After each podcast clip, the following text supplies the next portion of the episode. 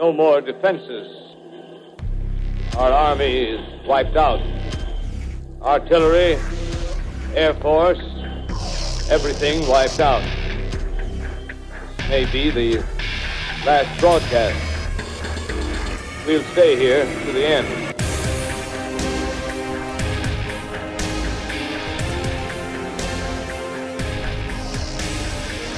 Welcome to Media and the End of the World.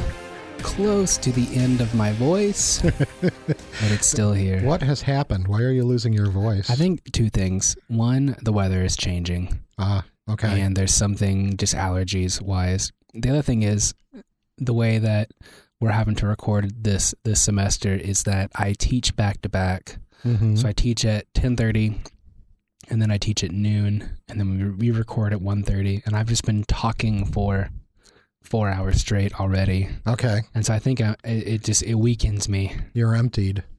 which You're, the, the shouldn't tank is happen. empty. Yeah, I just I, I don't think I have a strong voice to begin with. That's the problem. hmm I, I trust you. I mean, I've been listening to your voice for long enough now. I've, I've learned to learn to build up a lot of trust in in what you have to say. So that's a good thing. How's how, you're teaching a large lecture class? I am, yeah. I'm teaching. Uh, it's what we call Intro to Media here, and it's uh, first year students primarily, but there's a, a healthy mixture.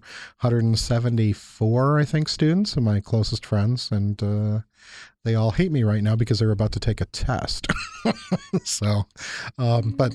Uh, but anyway, it's it's always what I find interesting about teaching this class is that there's this feedback loop because you know, I think one of the reasons that those of us who are teachers end up teaching is because we like learning, right? And just because we're teaching doesn't mean we stop learning. So we're usually surrounded by students who can like kind of teach us new things about yeah, their perspectives on the world. yeah, So that that I mean, that always makes it very exciting because I don't necessarily know what's going to become significant you know, during the semester. And then the world usually fills in the gaps. Weird things happen that you have to talk about, and What's been the latest thing that have that's came up in class? Um, well, uh, I, they're part of it. I think one thing that I will be talking about soon is the difficulty of recognizing the difference between something that is politically necessary and something that is necessary as a question of law, Mm, um, which has to do with the whole thing we don't necessarily want to go into that's happening at the level of federal government, but you know what uh, what what are people actually responsible to do, and what are the advantages and disadvantages of turning it into a political question? I think that's a good way of framing it. Yeah, because I, I think it's just you know sometimes you're responsible for doing something, but um, but you know other people may characterize that just simply as a political thing Sure. rather than a real thing that has to happen. Yeah. So The latest thing that we've talked about in my intro to ad class is because I do a, a lecture on uh, regulation and advertising and focus a lot on alcohol and tobacco. And the new, the major issue is look, looking at regulation is juuling, Juuls, yes. e-cigarettes. Mm-hmm. Uh, and I have to be honest, it, I had to do like a lot of research to like fully understand um, what the product was and why it's so, been so successful and how successful it's been, particularly in high schools Mm-hmm. and on social media. Uh, and it's really, really interesting. I had no idea. It's a, it's a it's a really big industry. Huge. It kind of grew out of nothing. Yeah. And it's monstrous. And, you know, arguably it's really dependent on uh, fairly young people for its existence. So it's it's created a really kind of big cultural problem, yeah. you know, as much as uh, uh, in the state of Oklahoma, you know, we had uh, medical marijuana pass through. And so there is now this burgeoning marijuana industry going on in the state now, too which is interesting. It's like every piece of empty real estate that at some point in the past was a failed gas station or a failed convenience store is now a place where you a can marijuana restaurant. get your dope. Yes. so, yeah. So how did the so, so how did the discussion about Juul go in class? I think it went well. I mean, the way that I framed it was, um, you know, you know, asking the larger question of, did uh, did is there any correlation between advertising and uh, extended use of tobacco over time, Mm-hmm. and what's that discussion been of, and then how much can we learn from that to apply it to Juul as well? Mm-hmm. Which I think there's actually different answers. Um, I do. Th- I think that advertising had less of a impact on tobacco than it did on juuling. Mhm. And I don't. I don't know how, to the extent of which advertising has had a major impact on Juuls.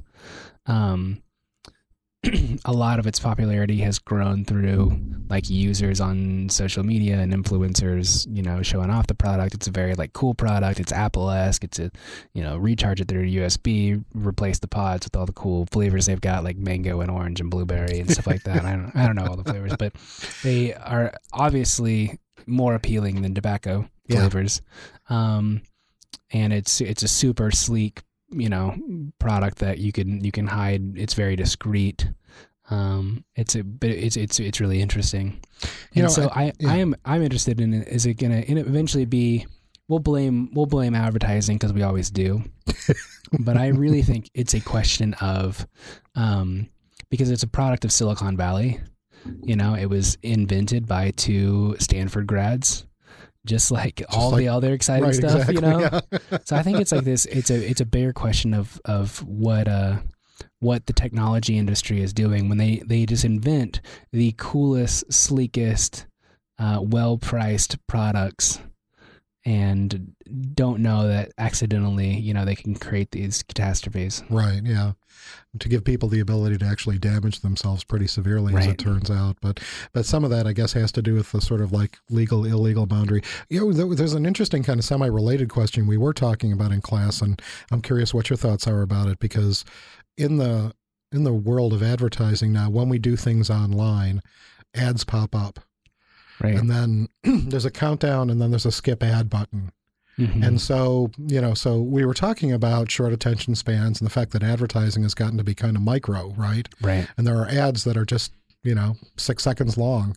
And um, some are just six seconds, and some are you have six seconds to stop somebody from hitting the skip ad button. Right. So, do, do, in class, do you talk about that, about the challenge that that presents to, you know, the I, industry? I actually have a different opinion. Hmm I think some of the uh, pre-roll advertisement that takes place on YouTube, some of the most creative stuff that's happening, hmm uh, there are the stuff that is like a six second ad, and there's other stuff that's like three minutes long, you know, and it's it's just it's a lot more interesting of Mhm. material than what you see in like a thirty second commercial television spot. Yeah. Uh, and it can you know you get Like, what kind of an example of that are you thinking of? uh, so like one one company that's done really well on digital advertising is Dollar Shave Club. hmm Um, you know, it's a subscription based razor uh, targeted at men. Uh, and um, they've just done some really cool advertising that's you know more in the 90 second to two minute length uh, that I think you know that that people and when you think about ads going viral uh, specifically digitally their stuff's pretty interesting so Mhm. so yeah so I, I think it's an interesting it's an interesting medium for advertising where you can do some really cool stuff hmm Yeah, I was one of the things when we were talking about it. I was also thinking about these uh, ads that are, by and large, the ones that I've seen are from Thailand, Mm. and they're like three minute, they're Yeah. miniature movies. Right. Um, like there's one called Unsung Hero, Yeah. um, and they're they're they're just brilliant. Um, I think. Yeah. Um, and they're I think what they're interested because they're three times the length of what used to be commercial length, which isn't anymore because 30 seconds is kind of the default now for Right. television. Um, but the stories are really beautifully told. It turns out they're for an insurance company, Yeah. you know, and there's really no direct correlation necessarily, but it's really effective, I think, in terms of, you know, how you think about what that output means for the company. I, I believe I, th- I I think we're thinking of the same company. Mhm. Um, there's a I need to look it up just to make sure that I'm not mixing up things, but I believe there's a Thai insurance commercial called "Mom is Always Right." oh, I don't know if I've seen that one. Oh my gosh, it's uh it's so moving. Yeah, there's a there there's a bunch of these. There's another one called Ripple that has to do with kind of a paying it forward thing. Yeah. Um, but I think I think you're right. I mean, I think where we have like kind of the micro ads at the same time, the possibility of doing something kind of on a larger canvas exists too. Yeah. Um, uh, because it's still within that, I guess, what you'd call the online sweet spot. How long can you have somebody consume a piece of video before they'll, you know, go on to something else? Yeah. So I think it's interesting, and I, I I recognize that I'm not the. I mean, when I go onto YouTube, I don't go on and just consume YouTube content. hmm You know, I go on to watch a video, right? Right. And then I probably leave that that I leave the platform as soon as I'm I'm done. hmm Um, but for you know, for people who watch, who subscribe to specific YouTube channels, and like that's the media they consume. Right. Uh, I think the advertising can be really effective on there because they're just letting it roll in the background in the same way we we you know let the television hmm keep the television on during the daytime or whatever. So, Yeah.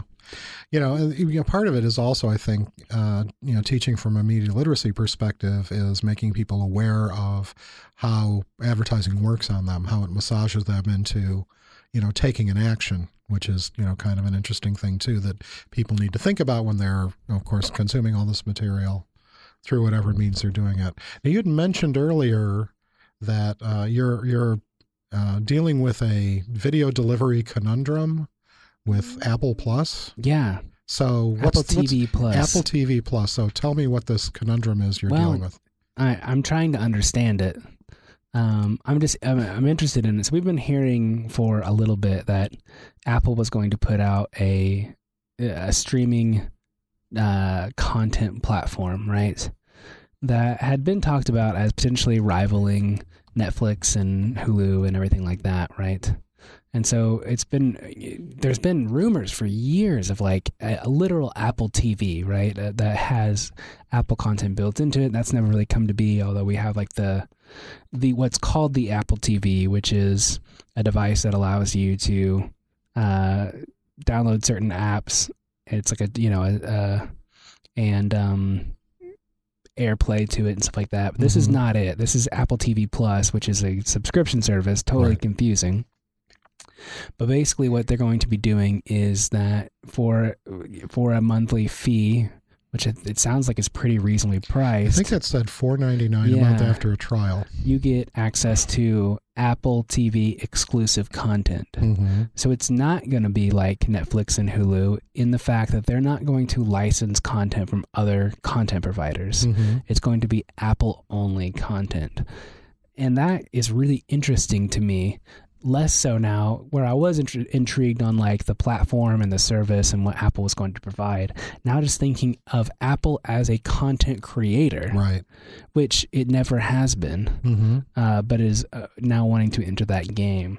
I think is really interesting. I guess like the best, the only other equivalent to this is like Amazon deciding they want to be a content creator, but they Mhm. also sell third party content. So Right. Well, also Netflix, having originally started out as a DVD Right. distribution company and becoming a, a content producer. Yeah, it looks like, and I remember hearing a story last week about the Oprah's Book Club that's going to be part of this right, because Oprah's all in. yeah, and they're doing the new Ta-Nehisi Coates book. There's a morning show. Um, there's a couple of dramas. There's a couple of comedies that they have lined up. There's a children's show called Helpsters Mm. that looks like it's got scary puppets. You oh, know, wow. in the scary puppet land. Uh, and then you know it looks like they're um, all over the place. There's a they're doing a Snoopy in space. Dang. so this is going to be uh, it's going to be an interesting um, you know pile of, of content and to see if they're because my my guess is from everything that I've heard and seen about it, they're trying to be kind of like HBO, right? Uh, Right. which is sort of like you don't necessarily have a brand identity per se right. your brand is whatever collection of things people land on that kind of come together and so do you what, do- what do you think is the do you think they have a good chance of finding an audience for what they're doing I i'm sure they're it. investing really heavily in the content creation Yeah. side Um, you have to imagine they'll hit something. Mhm. There'll be some show that's some level of Stranger Things or Game of Thrones that makes you want the service. yeah But how do you get people to long, like to commit long term to the platform? I don't know how to do that. Right. Yeah, and I mean one of the it's kind of an interesting advantage because we are now um, we are now in the a la carte world to some Right. extent, right? Um, so uh, and and content availability keeps shifting. Um, so something will be on Netflix and then be gone because somebody else has picked it up. Yeah. I think NBC is doing something to kind of combine a bunch of material to, you know, maybe do something a little bit different. But uh, I think what's interesting is that Apple Apple created this world and then it's it's been destroyed in that like they created the you no longer have to buy the, the the album. You can just buy the track, right? Right. Yeah. You can just buy the the one thing for ninety nine cents, uh, and then that model has been uh, essentially obliterated by streaming s- subscriptions. hmm Both Apple Music and Spotify Right. have have re- have re- replaced that as well. And I'm interested into what extent. Hey, it is, like, but they're not selling third party content. I was gonna say, I wonder to what extent they're they're just wanting to have a subscription service hmm that uh, that allows them to to move into that space of subscription rather than buying movies or television Mhm. shows a la carte Right. from the iTunes store Yeah. to a streaming. But that's it's not what they're doing. Well, It's that's so yeah. That, I mean, it's also there's that there's that world underneath that, which is that you're in a position where you don't own your media, right? Yeah. You're, you're renting it for a single use, and even though that single use produces a copy, which it of necessity has to do as a digital thing, most technology is not set up to actually start, you know, collecting that material. So it is in, many ways it is kind of like you know. Um, it's it's not it's not the accumulation, the pile of stuff, right? yeah. the the buying of DVDs and CDs and albums and Which man, I, everything else. I've got baskets of CDs and DVDs. I don't know what to do with, and I can't get myself to get rid of them. yeah, I have that problem too. And it's you know it's because I think in the in the process of accumulating it, I mean there's a lot of fun involved in Right. you know gathering all that material together. So anyway, so um yeah, so we'll it's supposed to start November first, so I guess we'll all know. We'll know soon. Yeah, we'll know a month from now. This is because we're recording this on October first, and uh, as as you could probably guess, October is in some ways the most important month of the year Oh, because it's when all the big holiday Is it OU. Texas? yeah, no, Football? not no, Oh, oh, no. I'm sorry oh, to no, say, no, no, it is partially the beginning of the hockey season, Base, but baseball playoffs. right. No, I, is that still a sport? Is that, I'm sorry, I'm just not not. I, I just don't. You know, if it's not on ice, I don't care. NBA starting Yeah. soon too. It's all gonna. It, but the uh, but the other thing is, of course, the Halloween part, and that's the part that uh, gets me excited about the threats that to, to the world that we exist in, and um, and the kind of storytelling that happens. I was actually beat by a neighbor this year in terms of decorating. Oh wow. It was a, it was a, it was a horrible, humiliating experience that these people two houses away put a light up pumpkin on their front porch like three weeks ago. It was like it was like not too long after Labor Day, and they're like already, and they've got you know kind of something on the mailbox too, and I'm like, so I had to go out and buy a pumpkin and just plop it down on my front porch. Yeah. I, but I mention all this to say that uh, I'm in the process of uh, reading a book that I have to do a review of, um, and I wanted to talk about it a little bit because I thought it was really interesting. It's an edited collection of essays called Slender Man is um, Slender Man is Coming: Creepypasta and Contemporary Legends on the Internet, and it's edited by Trevor Blank and Lynne McNeill. And uh, it's Utah State University Press has published it. Um, it's it's really new, and it has for now. For those of you, are you are you familiar with Slender Man? Yes. with the legend and Yeah. all of that, right? Yeah. Give it a thirty second. The 30 intro. second version is it um, it started um, on a website that basically was a contest to come up with disturbing images and somebody put up two pictures two black and white pictures which communicated the disturbing presence of this threat this guy this tall thing that had maybe tentacles for arms but maybe not but was dressed in a business suit and had no facial features. And that was essentially slender man. And in both of these pictures he's juxtaposed against groups of children.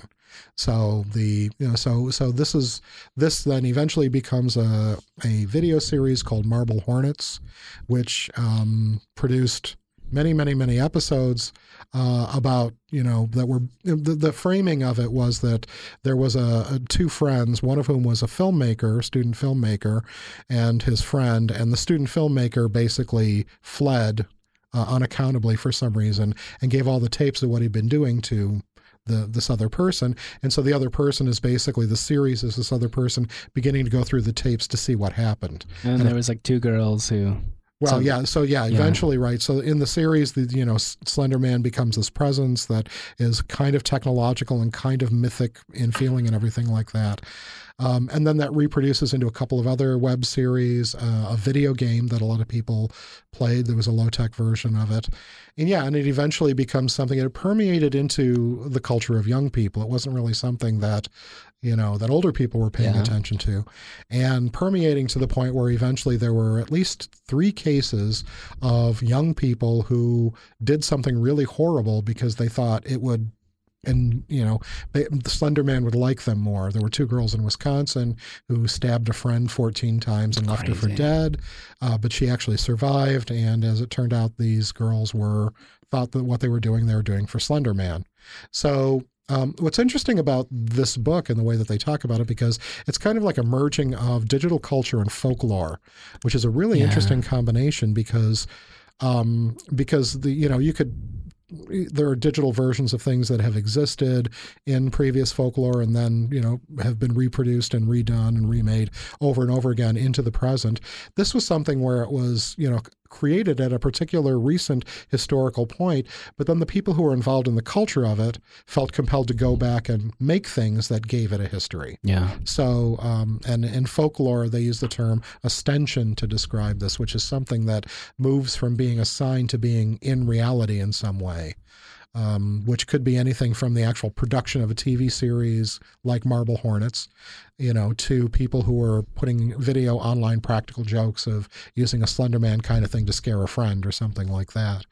Um, but it's really fascinating that there were people going back and basically forging wood cuttings from the 18th century that had Slenderman in them, uh, or you know, creating historical documents that would seem to verify the existence of this legend.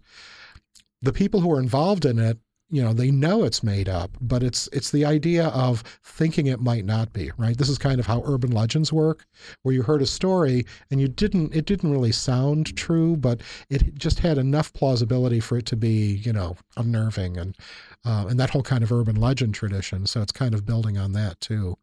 Um, which I think is really interesting because these are times where belief in things is really complicated. Yeah. You know, so and and there's a a strong desire to attach yourself to something right? Like Right. like, like there we we want to inherently believe in something.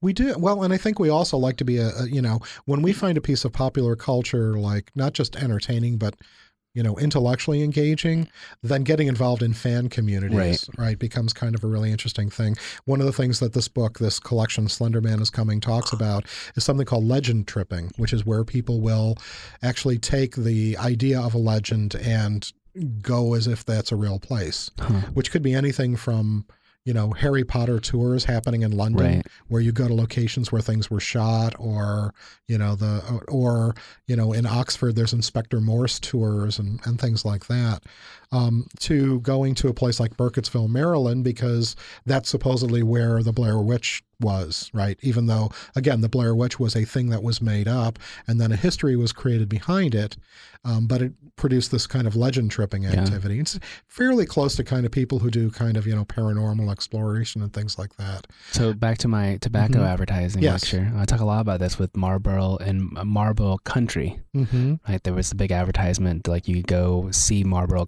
country it was a, a big promotion they would do where you would you know send in your as you buy a pack and that would give you like a point that you could that you could use but you could sign up to get raffled into these these adventures where I mean, it was originally marketed towards Europeans of like go Mhm. to the American West and see what it's like to be an American cowboy and you know live in this non-existent space Mhm.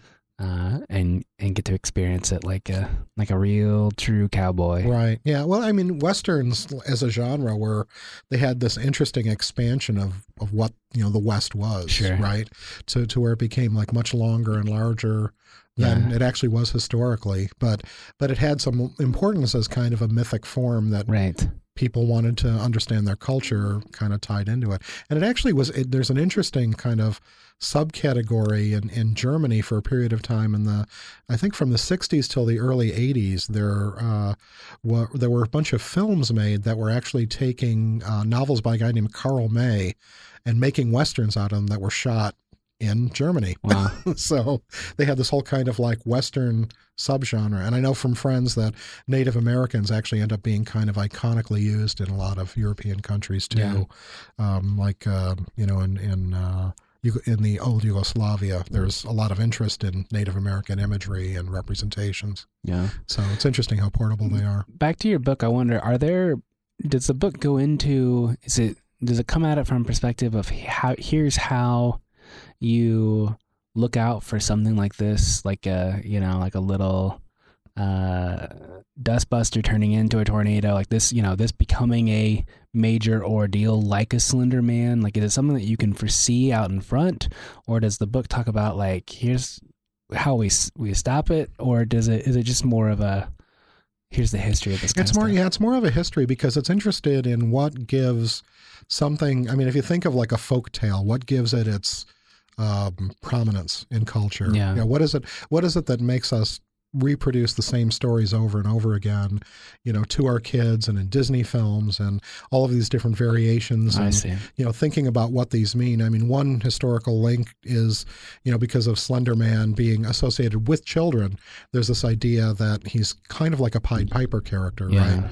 Um, so there, there are folk tales that would be kind of the foundations for that. So, so I think the book is more interested in how these things develop on the ground um, and trying to, and then of course trying to understand what is it that accounts for the popularity of it. I, it's you know whether you can predict that. That's always I think a very difficult. You know, Yeah. it's like, um, you know, thinking about what's going to be successful based on past practice. You know, Yeah. um, but that's not necessarily a guarantee. You know that that that you know doing a sequel or doing a you know a rebooting or something like that is not going to be as guaranteed successful as the original was. You know necessarily. This is slightly off topic, but whatever happened to uh, storming Area 51?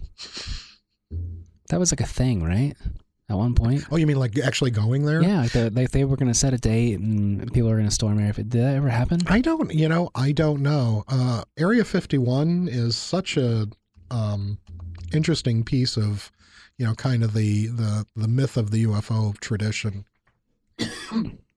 like this place where um, um, all of this uh, like conspiracy related activity was, you know, supposedly taking place. But I don't, yeah, I don't. That I'm not as much familiar with. Uh, looks like the Travel Channel had some kind of a role in it too. Looks like it happened. Mm-hmm. Yeah. Fake uh, Storm Area 51 event on Facebook arbitrarily setting a date for September 20th. Huh. After Okay. more than 2 million people RSVP'd. Yeah. Um, there. its, yeah. Yeah, it's- interesting. I, I had a friend also uh, uh, who was attending something that is apparently held in the desert. That is kind of like uh, Mad Max brought to life. Hmm. It's like you, it, it, kind of like with Burning Man, you know, except it's this is something that's a little bit more specifically constructed for people who are interested in kind of a po- post-apocalyptic, you know, kind of environment, including the cars and the the steampunk outfits and all of that sort of thing that that you know that people do. So I, I mean, I think it's really interesting how people latch onto a particular, you know, popular culture context like Totally. that, and then kind of want to be inside of it. You know, you can, even though it sounds silly that somebody would go to Burkittsville, Maryland, to try to find a historical location for something that was made up in 1999, um, but you know, you can kind of also see how engaging it is, right? How it becomes kind of really important to people, um, in the same way that sports teams become a way that people Right. construct their identities Yeah. right? When we were, you know, we had this when we were first looking at houses around the University of Oklahoma, uh, here where we teach. It was amazing how many houses had shrines in them to OU football, Mhm. right? So this was, I mean, this was a real, you know, physical manifestation with helmets and you know, uh, glass cases and everything like that. So I mean, I think there's, I mean, I think there's a real human interest in getting involved in something, even though when push comes to shove, you know, it's all made up, right? I Mhm. mean, being a fan of a home team is all uh, a, a, a fabrication, right? Well, It's- so I've heard this argument uh, be made before by a guy named Clayton Christensen. Are you familiar with him?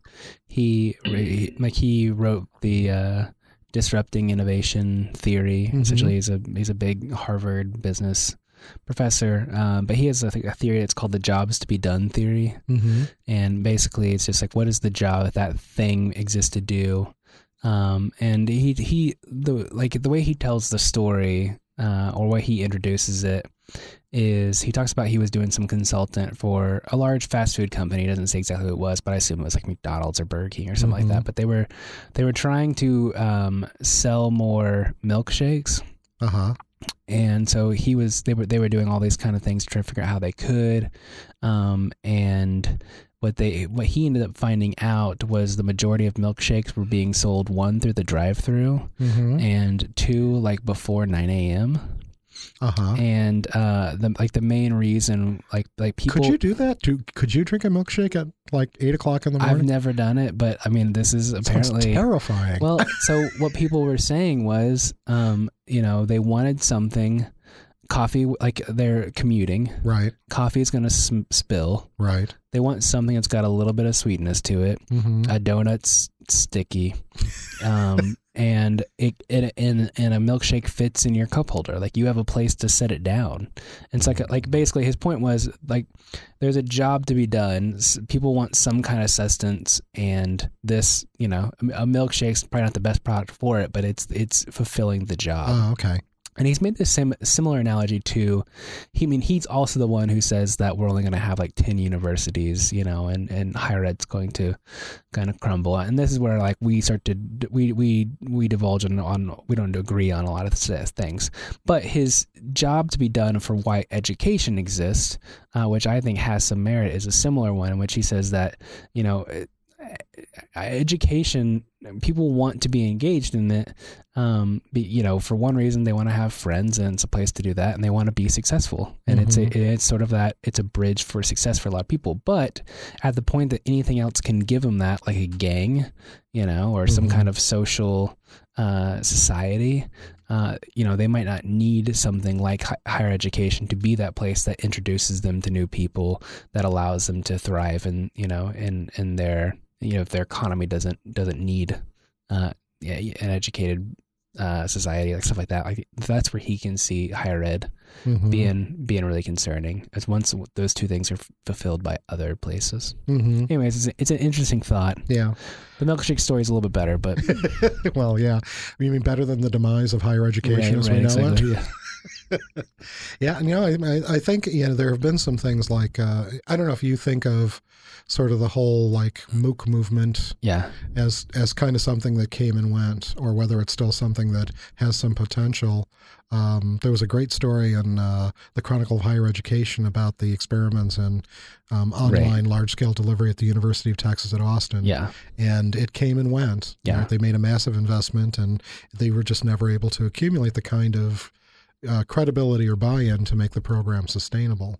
yeah. I think what's what's really sad about what happened specifically at UT is a lot of a lot of universities that were originally doing MOOC work were able to eventually spin those shops into things that looked at things like academic innovation Mm-hmm. uh, and were sort of test kitchens for a lot of a lot of bigger ideas than just uh, video driven courses that you know allowed for anybody to enroll in them. Which I mean, even calling them courses was a little bit loose because they didn't Mhm. really have a lot of the, the rigor Mm-hmm. that you'd see in a college level course. But um, a lot of universities use that as an opportunity for the first time investing in things like academic technology or instructional support. Um, and I think it's really what what's what's driven is uh, a much you know before when we were talking about online higher ed in 2010. I mean, we were mostly talking about University Phoenix. Like it, it meant a for-profit type product. Right. And now what you're seeing is universities are smartly realizing that you can you know technology exists that allows you to educate uh, to really in, anyone. You don't have to, you know. There's, I mean, I I've said this before, but I don't see anywhere on our mission statement that says that you know we will do our duties as long as someone is physically here in Norman, Oklahoma. You know, uh, I don't I don't think that's uh, that should be a limiting factor. Yeah. So I think that's really interesting. But you're right. The sad thing about UT is they they they they put a lot of money into something and then they just shut it down. Yeah. Like, where's the lessons learned from that? You know, I mean, it, and they had some really interesting ideas. Mm-hmm. Not all of them were interesting, but things like a ten thousand dollar degree. You Right. know, I think is a really a really compelling idea Mm-hmm. that you never really saw come out, come out of it. Yeah, yeah. Well, I think that the, the the cultural discussion about higher education in general is is sometimes complicated by you know the politics of financing and the relationship Mhm. between the public and the private Mhm. and um you know the the the we've still inherited kind of an elitist system and have Mm-hmm. tried to democratize it um, to greater and lesser degrees of success. Um, you know, I'm I'm actually a big fan of like some very small tweaks, like gap years. hmm Like I think that a lot of people who are going into higher education, people who graduate from high school and start college, don't really know why they're doing what they're doing. It was just sort of like the next thing you're supposed to do. And so, you know, being given some time to maybe think about and explore and grow up a little bit and whatever would actually make them better participants in higher education. And, you know, they would feel like it was a more worthwhile thing on the other end. Yeah. But, you know, on the other hand, the debt crisis is Right. very real for a lot of people. And um, and I think that there's the other I think and I think we've touched on this on previous episodes a little bit. There is a crisis in um, uh, mental health Yeah. that is not it, it's it's not because all of a sudden there's a lot of people who have much more serious problems. It's just that those problems aren't being painted over and ignored yeah. which is I think what we did for a long time. And now we have the possibility of being able to engage with them as a culture. So it's just a question of are we ready to invest in the are we ready to invest in people who are struggling, or do we just want to let them drift off and and you know wh- whatever happens to people they fail or they're marginalized or they're cared for by someone else. Um, as opposed to thinking about this as kind of a large cultural opportunity to take responsibility for people who are facing different kind of challenges. You Yeah. know, instead of just calling them snowflakes or you Right. know, uh, otherwise disregarding you know some some of the stuff they're facing. Yeah. Absolutely. So, um, since we did a little bit of a serious turn, I do want to talk about uh, a television program, if that's okay. Let's do it. Um, there's a program that's available on Netflix right now called Unbelievable, and it is um, I, I watched it, and it's it's an amazingly compelling piece of television. It's it's fairly serious in the sense that, and this is kind of this would fall under the trigger warning idea. It's a fairly serious examination of what happens following a sexual assault Mm. um, everything, and it's all based on a true case of some sexual assaults that took place in Washington and Colorado between 2008 and 2011, and um, there there are a number of reasons why I think it's really worth having a look at, but it is, you know, fairly confrontational about sexual assault. So just as an idea of, you know, it's something that you have to go in thinking this is going to deal with this fairly seriously. It's not graphic and it absolutely doesn't, you know, doesn't do anything to make it um uh, it's not it's not fun to watch. I mean, it's very it's a I found it to be very upsetting because that I because one of the things that the series does is identify these clear gender roles that still exist in this whole world um, because it's all built up around a, a, a real historical case that was originally a ProPublica article from 2015 called An Unbelievable Story of Rape by Ken Armstrong and T. Christian Miller. Um, and so it's been turned into this Netflix series, and it really does some, some amazing things um, in conjunction with how normal police procedural television works. It has, you know, clearly discriminates between male cops and female cops, and it has a couple of very prominent women cops who, um, detectives, um, who are just critical to uh, this whole question of how are people treated when they're victims of sexual assault. Uh, how do people judge their veracity to decide whether what they're doing is telling the truth or not? Particularly people who, you know, otherwise maybe have reasons why you might doubt what they would have to say, and you know whether that's something that the, the you know that in in this case ends up being something that uh, ends up just causing real serious problems for uh, victims, and you know present the problem because of the disconnection between different police organizations of like actually getting together and finding out that they have a much larger case than they think on their hands. So it is. It's very serious, um, but it's also very engaging. Uh, Toni Collette is in it, and she's fantastic in everything. She's just a really, really talented actor. But the whole cast is very good, and there are some pieces on Vulture and uh, Insider that you can find that talk about the relationship between the the the television production and the and the real case and the real cops that were involved and things like that. But it really, I thought, was a really compelling piece of television. It was really well written um, and very engaging. I think it's a six part series. Hmm. Um, and again, given the caveat that it does, you know, deal with sexual assault in a fairly serious way, I think it has a lot to say about uh, about uh, where we are now in terms of gender and crime. It's interesting. Yeah. So Hey, you were mentioning before we got here about the the you saw a list for the top grossing movies I this did. year so far. Yes. uh, yeah. So what what what would be your what would be your general sense of what what kind of things you think would be on this list? Is that a fair question? Uh, a Marvel movie. okay. Well, the number one top grossing film so far uh, in 2019 is Avengers Endgame. Yeah, of course. So right. It's like the top grossing ever. so- Yes. International gross of 2.8 billion, 858 Yeah. million domestic. So yeah, big thing, right? But we haven't had a Star Wars movie yet. No. Uh, number two is The Lion King. Okay.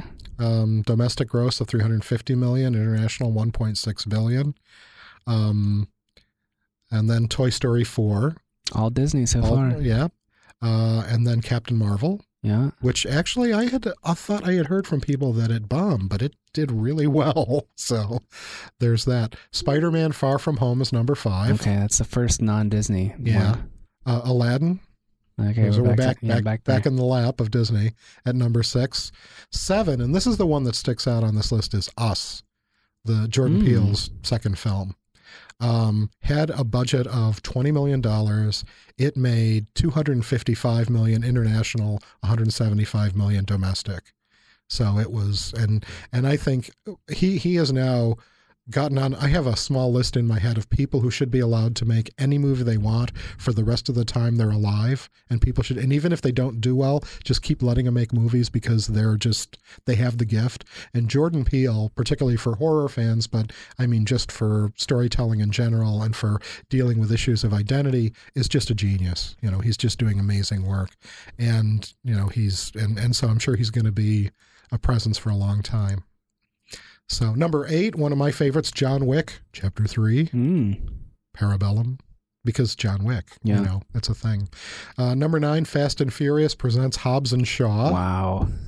and number ten, How to Train Your Dragon: The Hidden World. There you go. So those are the top grossing films so far of 2019. A lot of them are, you know, sequels, derivatives, remakes, Yeah. reboots, stuff like that. Turning something from an animated film into a non-animated film, or from a one kind of animated film into another Yeah. kind of animated film. Well, Disney's. I mean, they- they've they've sort of gone whole hog on this tentpole strategy that we're going to release only a handful of films a year, but they're going to be these gigantic blockbusters. Mhm. And I mean, I, I've read the formula before, and I mean, it's pretty straightforward. It's like one Marvel movie that's continuing uh, the universe, one Marvel movie that's introducing a new character Mhm. uh, a Star Wars film, a uh, Pixar movie, an animated film, a one of these live action. So the, the Lion King falls into that live action category. Mhm. And then maybe if we're lucky, we'll do like one or two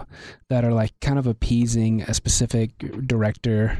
Right. You know, like uh, uh, like the latest uh, like Mary Poppins or something like that. You know, Return of Mary Poppins, but like not not a there's not a ton i guess that even i don't know what, what that considers but but i mean they're only releasing six or seven movies and and they're all just crowding the Mhm. top of this these lists Yeah. I, I mean, I think the other thing that's interesting is that you have to see all this juxtaposed over a very, a much more complex media environment. And this is Right. kind of an allusion to what we were talking about before with Apple TV Plus and yeah Netflix reforming itself, Hulu reforming itself, and all these other subsidiary ways Yeah. of getting content.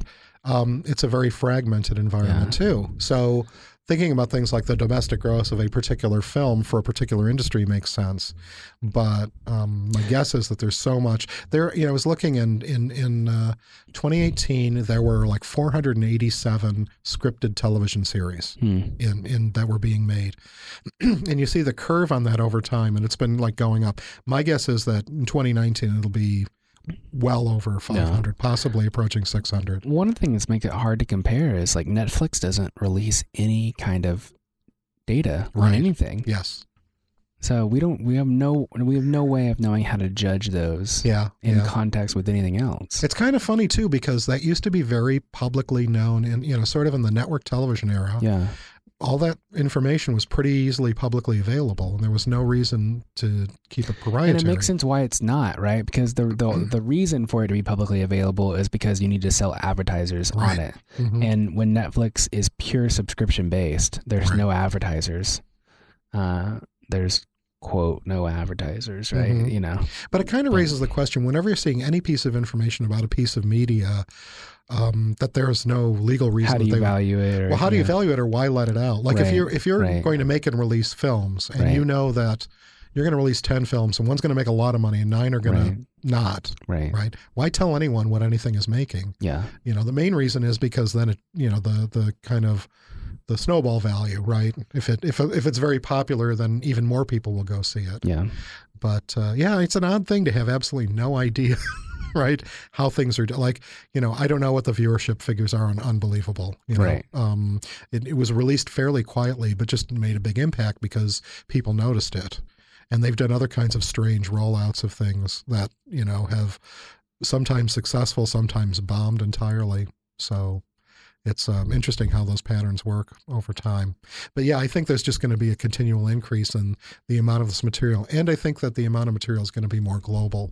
Yeah. I think we're going to have access to more because this count that I gave you, the 487 series in uh, 2017, um, that was um, excluding um, daytime dramas, one episode specials, non English dub programs, children's programs, and short form content. So that's just Mhm. scripted TV series. And like I said, my guess is that we're easily, you know, getting close to 600 because there are just so many platforms and they don't need a massive audience. They just need a niche Right. audience who wants to be part of it. Yeah. So, Good stuff. All right. okay.